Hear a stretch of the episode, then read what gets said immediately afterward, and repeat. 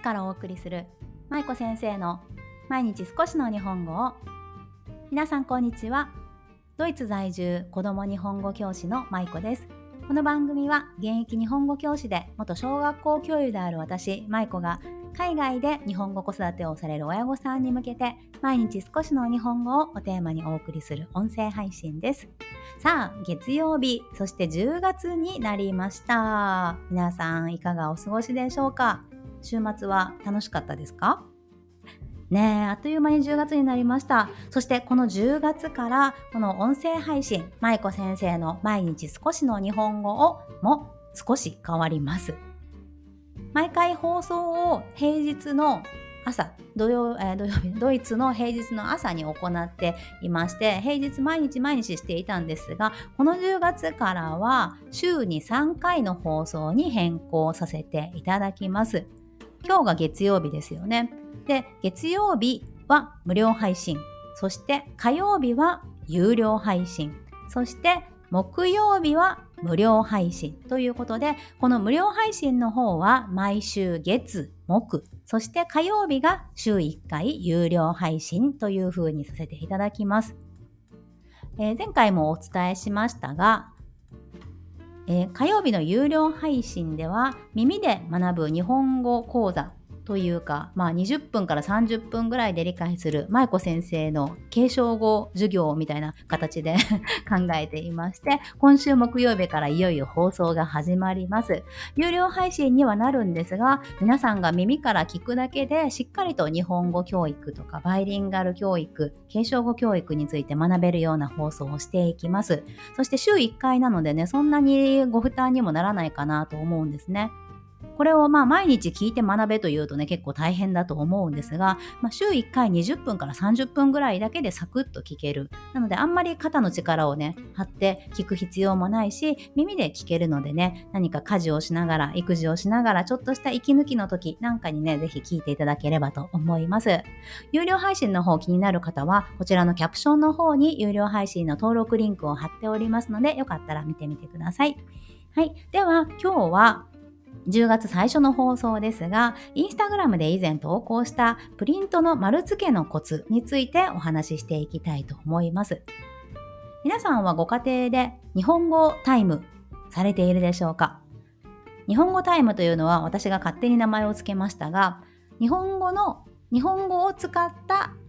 お家での学習のことを私は日本語タイムと呼んでいます。なので日本語の学習ではなくて日本語を使った学習のことです。つまりは別にひらがな、カタカナ、漢字だけじゃなくって、日本語を使って例えば算数を学んだりとか、理科を学んだりとか、いろいろ絵本を読んだりとか、プリントをしたりとか、そういうのも全て含めて日本語タイムと呼んでいます。で、この日本語タイムをした時、皆さんもお家でされている方多いかなと思うんですが、日本語タイムされた後って皆さんは例えばプリント学習とか、ドリル、ワーク、ワークブックの学習とかされたりすると思うんですが、その後に丸付けってされていますか？丸付け。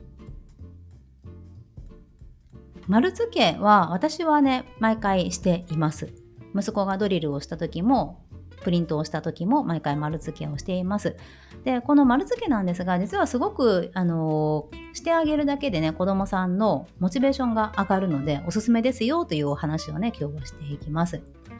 丸付けは別にね、あの、必ずしないといけないというものではないんですよね。でも、丸付けをしてあげることで、実はお子さんにとってもね、すごくいい効果があります。何かっていうと、理由が3つあるかなと私は思っているんですが、1つ目は子供の満足度が上がるということですね。まあ大人もそうなんですけれど、自分が何か取り組んだ成果を誰かが認めてくれるとやっぱり嬉しいですよね。仕事にしても何か仕事をしてその後終わったら、ね、その作業とか課題が終わったらそのそれを自分がもうその今もやりっぱなしだと、まあ自分で自分を褒めてあげるしか ないと思うんですが、それを誰かがね、認めてくれたりとか、ね、頑張ったねって言ってくれるだけですごく嬉しいですよね。で、子供の宿題とかプリントとかね、あの、ワークとかもそうだと思うんですが、こういうふうに子供も実は自分がしたものに対して親御さんが丸付けをしてくれるっていうことは非常に嬉しいことなんですね。私は以前海外に来る前にね、日本の小学校で先生をしていましたが、その時も丸付けというのはもう日常茶飯事でした。毎日毎日ずっとやっていました。でもその毎日毎日先生が見てくれているんだっていうこの感覚、これがね、やっぱり子供たちの、まあ、心の安定にもつながっていたなというふうに思うんですよね。先生が何かそのプリントを見て丸をしてくれたりとか、ちょっとしたコメントを書いてくれたりすると、子供ってすごく喜ぶんですよね。で、それって別に家庭学習でもまあ同じことだと思うんですよ。別に海外に住んでいてもね、日本語を家庭でやってるだけでもやっぱりこのプリントに丸をしてあげるっていうのはね、子供にとって非常に大きな効果があるなというふうに思っています。はい。そしてこの丸付けをした方がまあいい理由、私が考えるいい理由の2つ目は、子供の得意、そして苦手なところがわかるということです。例えば皆さんのお子さんが何か算数のプリントをしたとしますよね。で、その算数の中で何か毎回引っかかってるようなところ、毎回つまずいているようなところがあったり、あとは子供がちょっと苦手そうだなと思うところがあったり、こういうのってどういうふうに親御さんが気づけるかっていうとやっぱりそれって後からその子供がしたものプリントとかワークとかをちゃんと親御さんが見てあげることでやっぱり気づくんですよね。まあ、丸付けがなくてもいいんだけれどやっぱ丸付けをしながら感じること気づくことって非常に大きいと思い多いと思います。なので、この丸付けをして子供の得意なところ、そして苦手なところを把握するというのがね、非常に私はあの丸付けのいい効果だなというふうに思っています。で、別に悪いとこだけじゃなくってね、できているところもしっかり見てあげてほしいんですよね。例えば、お子さんが今まではひらがなの「つ」を書いたら反対向き鏡文字になってたんだけど最近なんか治ってきたなとかすごくバランスよく書けるようになってきたなとかねああいうのって毎日見ていると気づくんですよね親御さんも。なので、その毎日少しの時間だけ、まあ大変だとは思うんですが、少しだけね、子供さんの丸付けの時間に費やしてあげるというのをね、ぜひお勧めしたいなと思います。そして丸付けをすることであのするメリットですねいい理由の3つ目ですが3つ目は親から丸をもらうことは単純に嬉しいということです。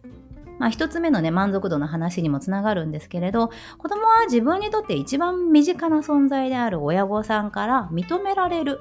この感覚っていうのが非常に大切ですしこれがすごく嬉しいことなんですよね。で、普段お子さんに対して皆さんはどれぐらい褒め言葉をかけていらっしゃるでしょうか？あんまり子供を褒めてなくて、なんか毎日怒ってばっかりだっていう人もね、もしかしたらいらっしゃるかもしれませんけれど、まあ、子供に対してね、できるだけたくさん褒めてあげる、子供を認めてあげるって非常に子育てにおいて大事だと思うんですよね。ただ、やっぱり親御さんもね、そうは言ってもすごく毎日忙しいし、あとはもうイライラしてたりとかすると、子供を褒めるどころかもう怒ってしまうようなことって非常に多いと思うんですけれど、そんな時に子供さんを褒める時間がなかったり、自分にに心の余裕がなくて褒められなかったりする時も、プリントで花丸を書いてあげる。とか、プリントに少しコメントを書いてあげる。頑張ったねって一言書いてあげるだけでも、親御さんから褒められたことになるんですよね。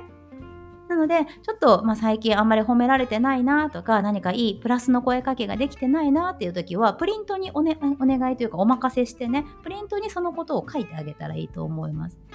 私も結構最近ね、あのバタバタと忙しくって、息子とコミュニケーションを取る時間が減っているなというふうに反省しているんですが、まあ、そんな時は特にこのプリントを丸付けする時に、ちょっと多めにコメントを書いてあげたりとか、あとはま息子に、息子の頑張っているところとか、いいところを見つけて、うわ、ここすごくよくできてるねとか、こんなことができるようになったねっていうことをね、一言添えてあげたりします。で、私いつもコメントを書い、あの、よく書くんですけれど、例えば、花丸を書いた横にね、あの、よく頑張ったねとか、最後までできてるねとか、難しくなかった、すごいねとか言っていろいろ書いてあげるんですけれど、まあ、そのコメントを 書いた後にね、しっかり子供さんに返してあげるということもね、とっても大切です。丸付けもね、しっぱなしだと全然意味がないんですよね、もちろん。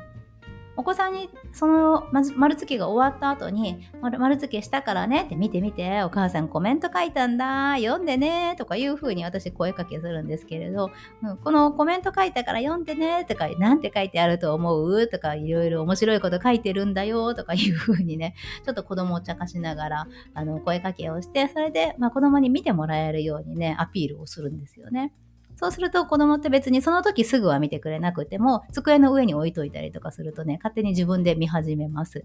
でうちの息子は勝手にあの自分で読んでニヤニヤしてたりするんですけれど、でもこういう小さなことっていうのが非常に大事だと思うんですね。でこういった小さなことの積み重ねが親子の信頼関係を作っていくと私は考えています。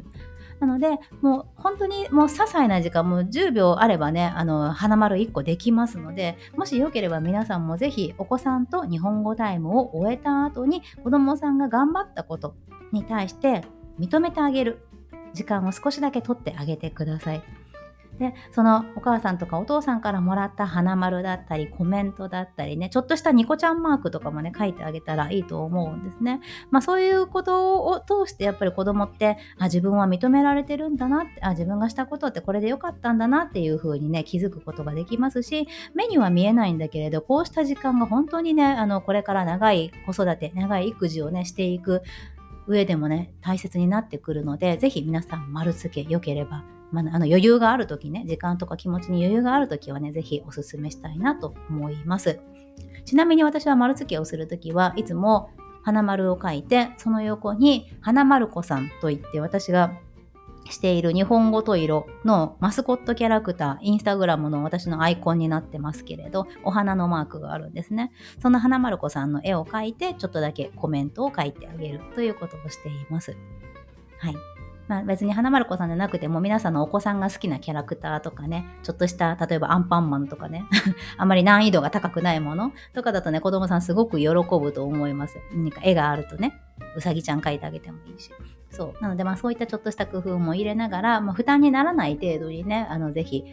丸付け、お家でやってみてください。はい。本当に子供のテンションがね、変わります。はい。ということで今日は、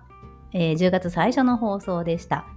はい、家庭でのプリントの丸付けのコツについてお話しさせていただきました。いかがだったでしょうか？では、今週の無料配信は次回、えー、今週木曜日ですね、10月5日木曜日の子供向け配信になります。えー、今週木曜日の子供向け配信は、少女寺のたぬき林というたぬきの楽しいお話をお届けしますので、よかったら皆さんね、子供向け配信もお子さんと一緒に聞いてみてください。はい。では今日も最後までお聞きいただきありがとうございました。舞子先生の毎日少しの日本語を引き続き一緒に頑張っていきましょう。明日からの有料配信もよろしくお願いします。ほなまたね。